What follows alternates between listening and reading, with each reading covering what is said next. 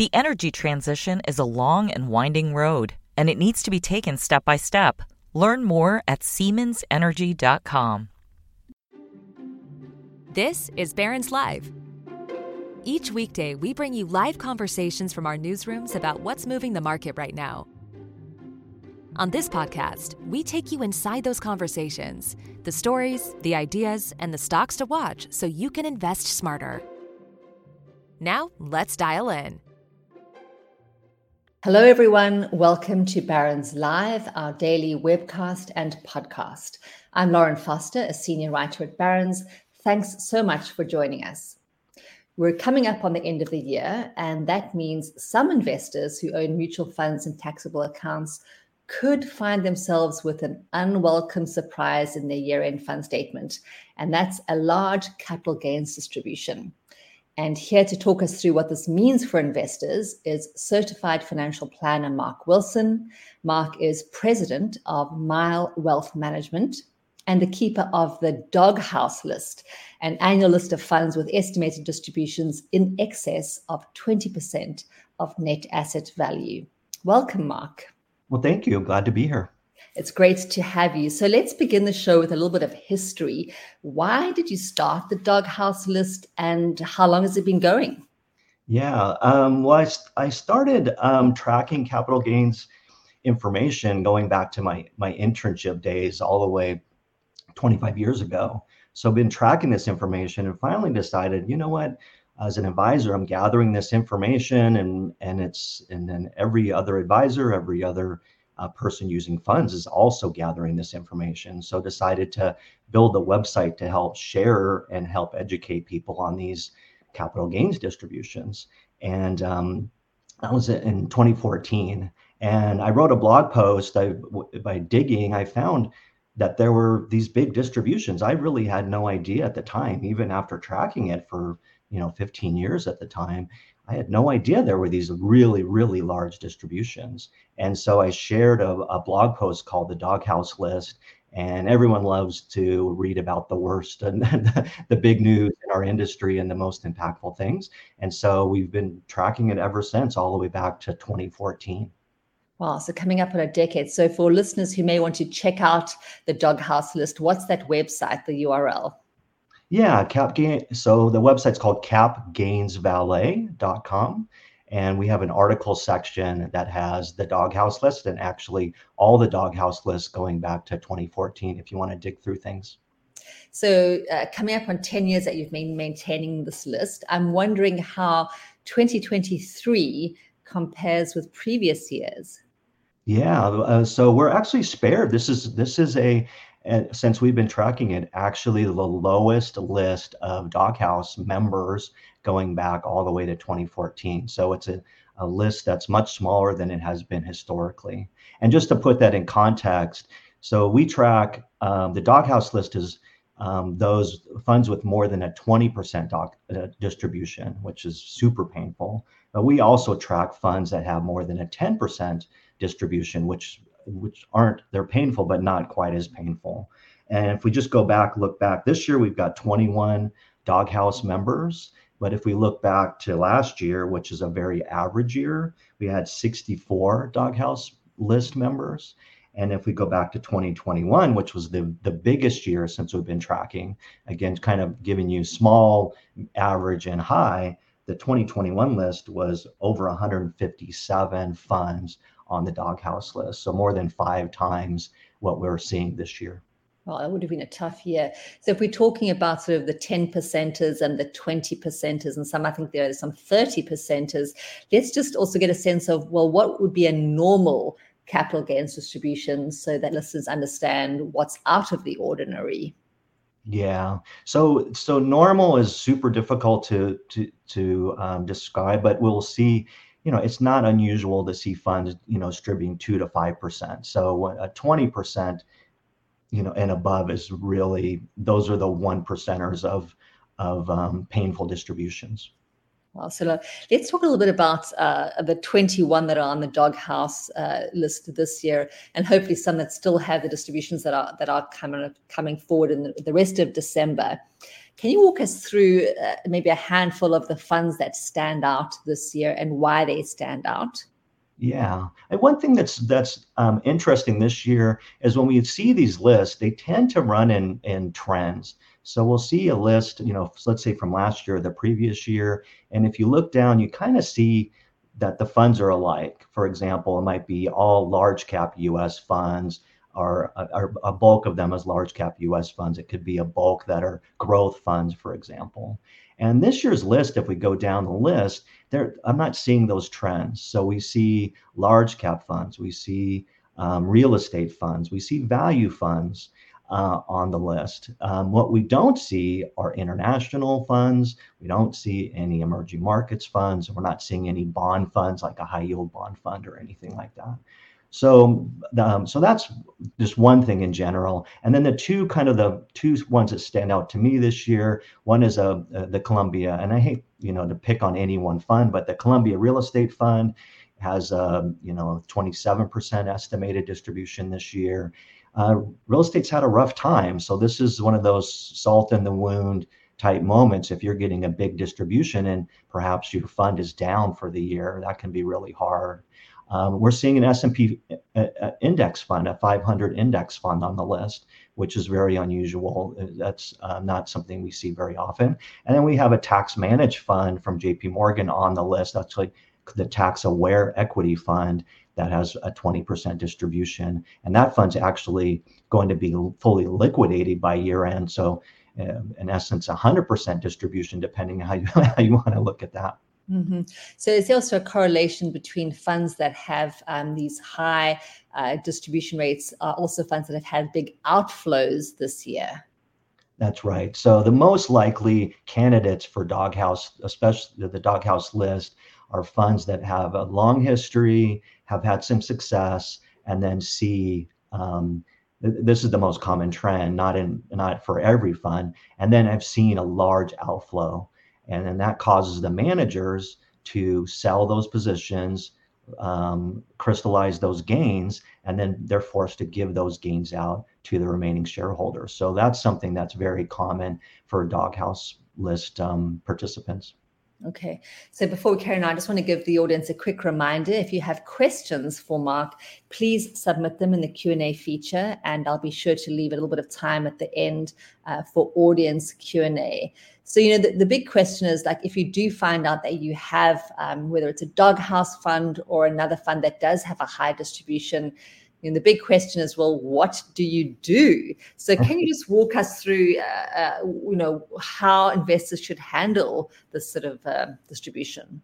Yeah, unfortunately, um, we have to do a little bit of math, uh, which is not the the most fun thing. Just because your fund is on the doghouse doesn't mean it's necessarily something you need to run from. Um, one really important thing is remember these uh, um, distributions only impact you if you uh, own these funds in a taxable uh, account. If you hold this in your 401k, your IRA, your Roth IRA, distributions don't make any difference to you as a shareholder. So definitely a non-issue there. But if you own the fund in a uh, taxable account and you find out, and what most people should do is look ahead and say, what are these funds expecting to send to me? And then you can start to do the math. So if you see that the fund, you know, XYZ fund is going to distribute 20%, um, we would normally think, oh my gosh, I need to avoid that. But it's possible. There's really three possible situation or two possible situations. One is that you could sell the fund ahead of time to avoid the distribution, and the other is hold the fund and just eat and receive the distribution. And when you would make one decision or the other, that's the math part. And then you would look at what did I pay for the fund? What is the fund worth now? And is that gain that I'll realize by selling the fund bigger than the distribution that I would receive? So, for example, if I bought a fund 10 years ago, I put uh, you know 5,000 in a fund, it's now worth 10,000 if I get a 20% distribution, that's a much smaller number than by selling the fund to avoid the distribution. But if I bought the fund last week and I'm going to get a 20% distribution, that's a, you know, I didn't make 20% before then. I'd want to uh, likely want to sell the fund in anticipation and avoid that distribution, sell, and then maybe even rebuy soon after the distribution, as long as I'm avoiding those wash sale rules. So, you know, this is do you want to do some sort of homework? Um, do the mutual fund companies publish on their websites what their expected distributions are? Is it sort of well in advance? And then the distributions tend to take place. I think it's is it late November through the end of the year. Uh, but do they publish ahead of that time um, some information on their websites? Yeah, we we start to find these these estimates um, by the first week of October for the most part, and but distributions themselves they tend to to come in this um, about a third of them in the second half of November, about a third in the first half of December, and about a third in the last half of December. So we still have time to act on. Um, you know, there, there's still plenty of distributions coming, and you can still maybe save yourself some taxes by doing a little bit of work. But to answer your question, all of the you know um, fund companies don't have to give this information out at all and they don't make it easy for shareholders to to find this information. Some do and some don't, but the largest fund companies publish this information in ahead of time enough where you can make decisions. Uh, but it's not on any set schedule. It's not on any you know specific page. Sometimes it's hard to find the information. Well, let's stick with year end strategies and some portfolio um, housekeeping since we are coming up towards the end of the year. What else uh, should investors be doing at this time of year? Yeah, the so the in, terms of the you know as advisor, um, the year end list that I'm looking at for clients, um, we have done the distribution planning. We're you know that's a, a year end thing for sure. But the others that, that are on the list are some gain loss planning. So looking through and just saying, hey, I've, I've, I might have sold some securities earlier this year. I might, um, I might have received some capital gain distributions, and um, and I might have lost some money in a, a bad position that um, could offset some of those gains. So, uh, you know, this this term loss harvesting makes it sound really you know really nice but um, taking losses to help offset gains and so doing a little bit of math again is looking at what are my gains for the year what is my um, is that okay and um, should I be doing any uh, loss harvesting? On the flip side, if you are, eh, you know, certain people should be doing gain harvesting and actually uh, going in and and um, locking in a position and selling it because they're they might be in a zero percent capital gains bracket or something like that. So there's some definite reviewing your gains and losses. Where do you want to be, and maybe doing some trades before year end. It's it's always a bummer to me to see someone that that you know might realize this in, on January 15th that they could have done something last year and then it's too late to to act on any planning for last year. Um, so the other and then other you know year end is always that time of year where we're looking at for for those over 72 aged uh, right now they're making sure they're doing their required minimum distributions and not scrambling to the very last minute to do those so there's a large penalty to if you don't do those. And so making sure that those are taken care of by year end. And then generally the year end is that time of year where people should be looking at their some rebalancing. And in a year where, you know, stocks are up, you know, uh, double digits, close to 20% for the US large cap market, bonds are had a pretty rough year overall in comparison. Um, it, you could be overweight in, in stocks and underweight in your bonds. And just it's a good time to do some rebalancing, re- reviewing and seeing if it makes sense to do some rebalancing. So great. So that checklist, if I've got my notes scribbled down here. So one is you know check for distributions, um, certainly in, in, in, taxable accounts. Um, check number two, sort of gain loss planning, depending on, on what the kind of a year it has been. And then third is uh, rebalancing. Uh, that's sort of the three things on the on, on, the list uh, so far this year. So, speaking of rebalancing, there's been a lot of discussion about the traditional 60 40 portfolio, you know, 60% bond, uh, 60% uh, stocks, 40% bonds. That portfolio has been declared dead and then resuscitated so many times over the last couple of years. There's more discussion now that the 60 40 could actually have a good sort of decade ahead. There was a Vanguard report out this morning um, saying that, uh, that the case for the 60 40 portfolio has strengthened. I'm wondering what your view is on the 60 40 asset allocation for your clients. Yeah, the 60 40 looked dead long before 2022 and it looks well alive today. And so we're always you know predicting things are dead right after they had a rough time and not ahead of the rough time. So um, when the 40 is you know when the 40 looks really good the bond part looks really good um, i think the 60 40 looks as good as it's been in, in a long time. Um, that being said i i'm a big fan of, of broadening it out beyond the 60 40 and a lot of people when they talk about the 60 the, the equity side they're primarily talking about us um, stocks instead of a global approach. And I, I'm a big believer on the global approach, but I, I certainly am not calling the 60 40 dead. Um, uh, everyone should look at their own mix, right? 60 40 is not appropriate for um, every person and their risk tolerance. But in terms of is the 60 40 going to do you know better than average or or the same as the long term averages going forward i certainly think that you can make a case for that so I find it interesting when we were chatting ahead of this um, uh, call today. You know, you mentioned that you know even though you've been tracking mutual funds, know, I'm certainly on the doghouse list since 2014.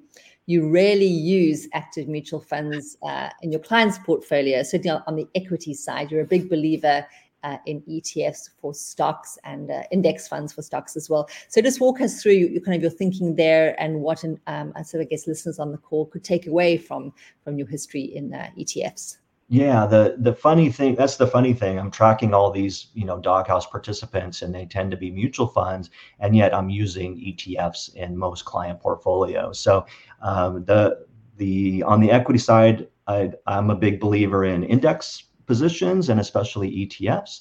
And um, because it's very difficult to beat the stock market. And if we look at the studies, we're seeing, you know, over any 15 year period, you know, fewer than 15, 20% of, of active managers can outperform. And they're very difficult to uh, predict which ones those are going to be 15 years ahead. And after taxes, again, talking about these distributions, um, ETFs don't have, for the most part, capital gains distributions. So we can then, and in um, after taxes, it's much harder for an active manager to outperform uh, an, an index fund that has, you know, virtually no capital gains distributions along the way. So those that combination of it's hard to beat the market, and um, you know, going with a low cost index fund, I think is the that's the, the way that I've gone uh, in managing client portfolios.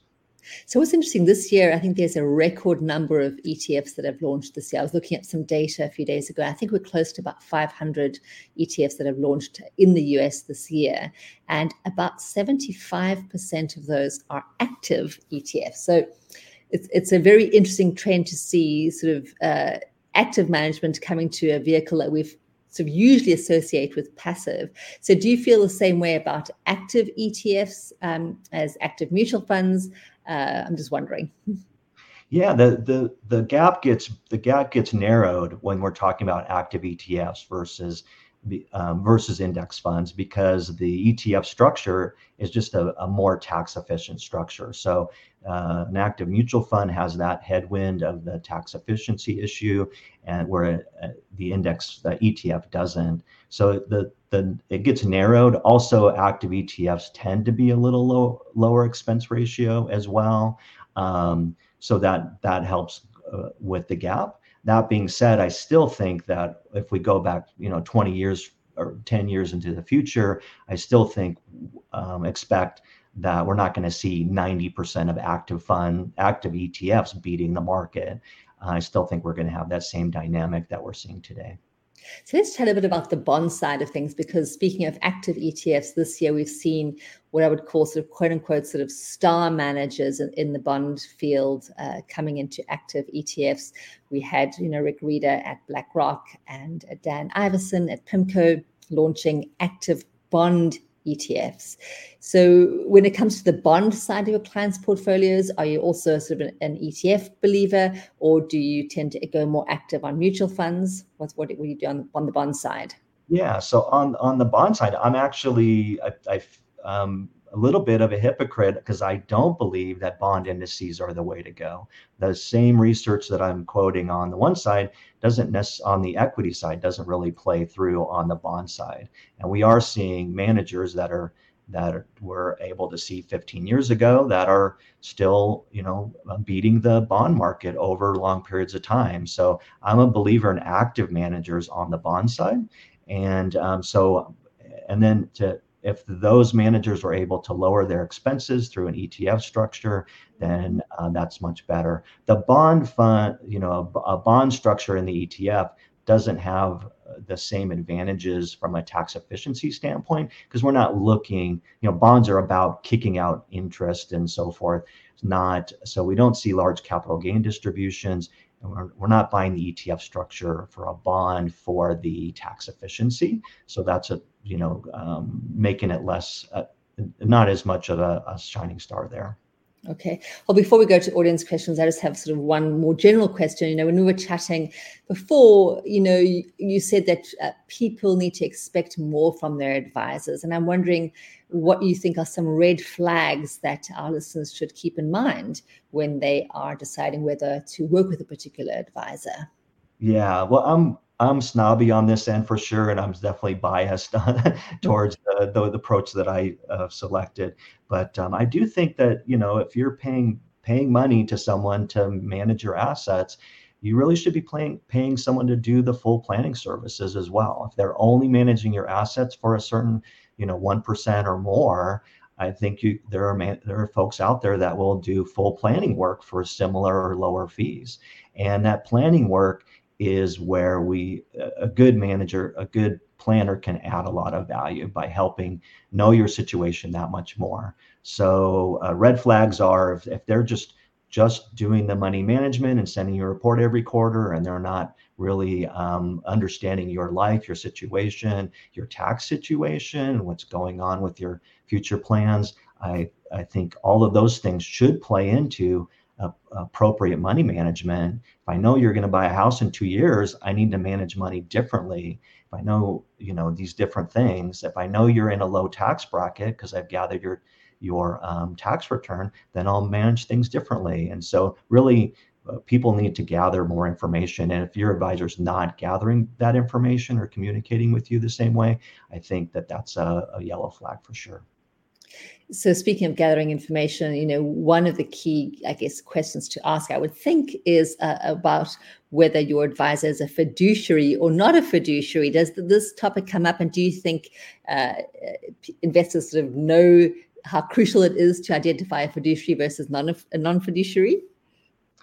I think it's getting the the I think the F word is out there a little bit more than it's ever been, but the um, I still think it's a muddied area, and advisors on both sides are, are, are advisors that are you know commission or fee based, so to speak, are muddying the issue. Uh, but really, I don't you know there's good advisors on both sides. I'm a huge fan of uh, fiduciary advisors and saying that I'm working in your best interest all the time. And I don't know why people would want to work with someone that's not making that kind of commitment. But the um, but I know there's good advisors on you know doing good work on both sides. Okay, great. So in our last few minutes, we're going to sort of just flip over to a few questions from the audience. Umar is asking for some advice on the best mutual funds to buy. Uh, and I know there's a huge universe out there, but perhaps you have some rules of thumb when looking at mutual funds, with the caveat that earlier that you said that you're not a big fan of mutual funds on the stock side. But I'm presuming that uh, when you look at uh, mutual funds, you're evaluating fees amongst other things. But what are some rules of thumb for evaluating mutual funds? Yeah, the, the key, I mean, if, if I'm looking to buy mutual funds in general, uh, fees are the the one thing that you can control, right? Looking at fees, and when Morningstar does their studies, and and they have a star rating service, they find that star ratings are a looking back issue. A lot of people buy based on star ratings, um, and that's better than than nothing. But we but their even their own research is showing that um, the fees have such a big impact. So if you're buying high fee funds, it's very difficult for those to outperform over time. So I'd start there for sure.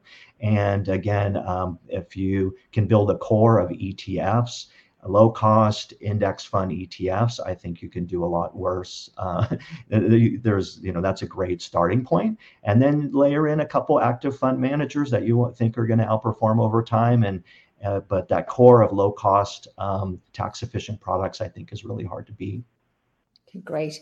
Chris says, you know, I have two T. Rowe Price mutual funds that I've owned for 20 plus years, and the capital gain distributions that I reinvest are becoming substantial. Do you know if it's possible to do a semi in kind transfer from a mutual fund to an ETF in order to reduce my taxable distributions? So there are some. So th- one of the big trends has been in the space of um, opening a clone product that's an ETF of an of a traditional mutual fund. So firms like DFA famously have done this, where they've opened an ETF modeling the same. Um, Vanguard's done the same thing, um, I don't know if T. Rowe Price is doing that. And in those cases where like DFA's done that, and I, I don't know firsthand, but I believe there are ways to do an in-kind transfer from a uh, fund to an ETF, but only within the same, virtually the same item. So I, I um, but I don't know if that's the case. Uh, certainly not the case to move from a T. Rowe Price to a, a Vanguard ETF or something like that. But um, it's worth uh, reaching out to T. Rowe and, uh, or, and find out if that's an option. So Shirley has a question in the context of the news this week of a potential um, buyout of Macy's. And she asks uh, if you know how mutual funds handle stocks of companies going private that may have unrealized losses. Yeah.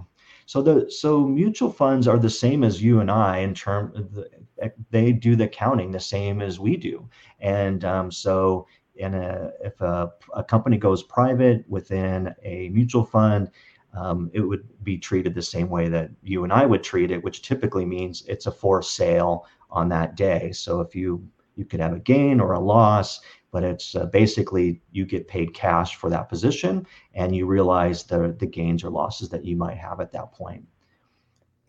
So again, a question here from Lee. We did cover this, um, but maybe you can just recap. How can you find out what the distribution is going to be for a mutual fund before December 31st? Do you have to phone the fund itself? Yeah, these are what what I um, again. These aren't posted any. Um, you know, that where Vanguard posts it is different than where American Funds posts is, is different than where J.P. Morgan posts the information. But going to the uh, tax center on the website um, is is a pretty good starting point. Um, if you can't find the information, so we find all the information posted on various websites. The um, and it's just there available. But if you can't, then calling investor relations or emailing the investor relations team, and they'll be able to either direct you or send you the information. And again, um, right now, you know, we're at about 90 you know 90% of the funds that we track have we found distributions for. It's even a little higher than that Great. So another question in from Umar. If you could just repeat um, where to find the the, the list of, of funds. Um, you mentioned it earlier, and just to reiterate uh, that if you do own a mutual fund in your 401k or IRA, that it's not it's a, like a non-taxable account. Then these distributions don't affect you. Correct. Yeah. So um, if I'm understanding right, so the the doghouse list is at capgainsvalet.com um, under the article section on the website. And um, yes, uh, fund distributions do not matter in your 401k, your IRA, your um, your Roth IRA accounts. They're they're just a non-event. Great. Well, Mark, that's all we have time for today. Thank you so much for joining me. It's always a pleasure chatting with you. Great to chat with you. Thank you. And to our audience, thank you all for tuning in. We hope you can join us again tomorrow. Market Watch reporters Beth Pinsker will be joined by Jamila Souffrant, the author of the new book, Your Journey to Financial Freedom, for a conversation on why so many people hate their jobs and want to save enough to quit and control their own financial destinies. Thank you for your company today. Be well and have a wonderful day. The energy transition is a long and winding road, and it needs to be taken step by step. Learn more at SiemensEnergy.com.